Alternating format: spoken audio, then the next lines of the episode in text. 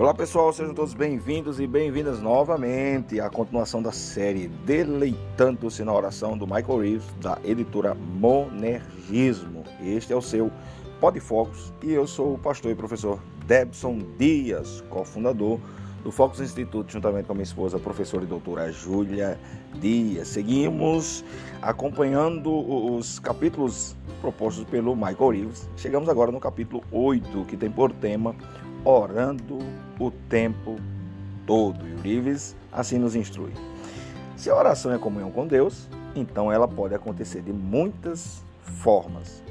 Temos diferentes tipos de conversas com os nossos amigos e familiares, de textos, e-mails e bate-papos de até altas horas da noite.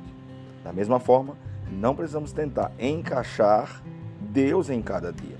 Por isso, significa interpretar a vida de oração como algo diferente do restante da existência. De fato, o perigo surge justo quando você pensa que a vida de oração é algo separado. Não. Para o Filho, tudo procede da comunhão com o Pai. E assim deveria ser conosco.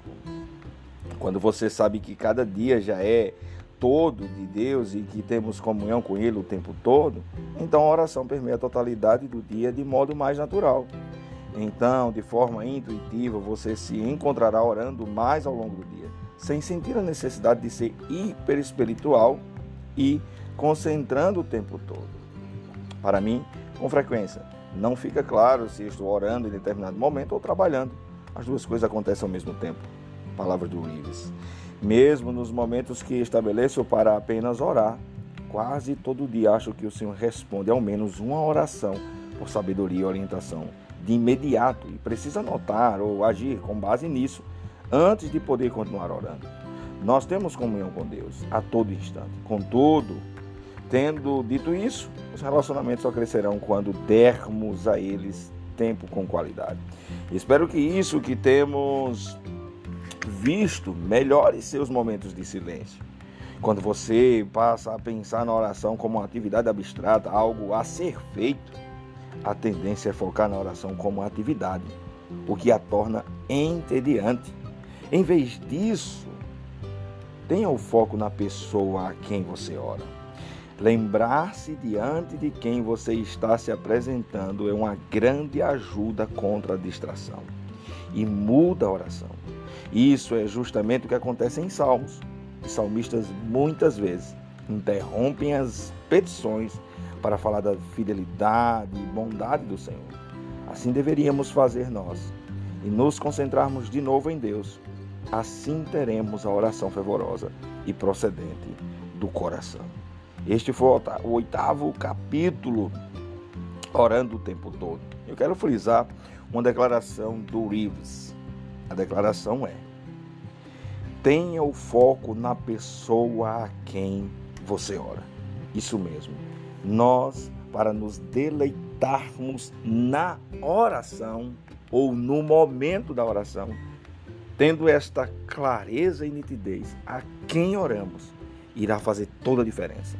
Deixará de ser entediante mesmo em meio ao tédio. Deixará de ser um peso mesmo em meio aos momentos pesados.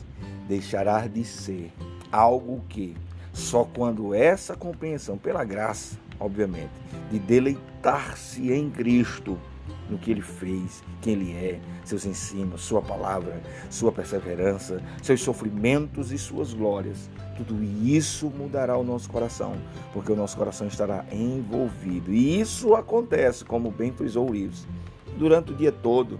E é aqui onde você entende nas entrelinhas a ordem do apóstolo Paulo: orai sem cessar. Vou deixar de quê? Não vai deixar de quê? Vai fazer enquanto que faz. Fazer o quê? Enquanto trabalha, enquanto estuda, enquanto ouve esse podcast e se deleita-se em Cristo. Porque este é o caminho que o Senhor preparou para nós.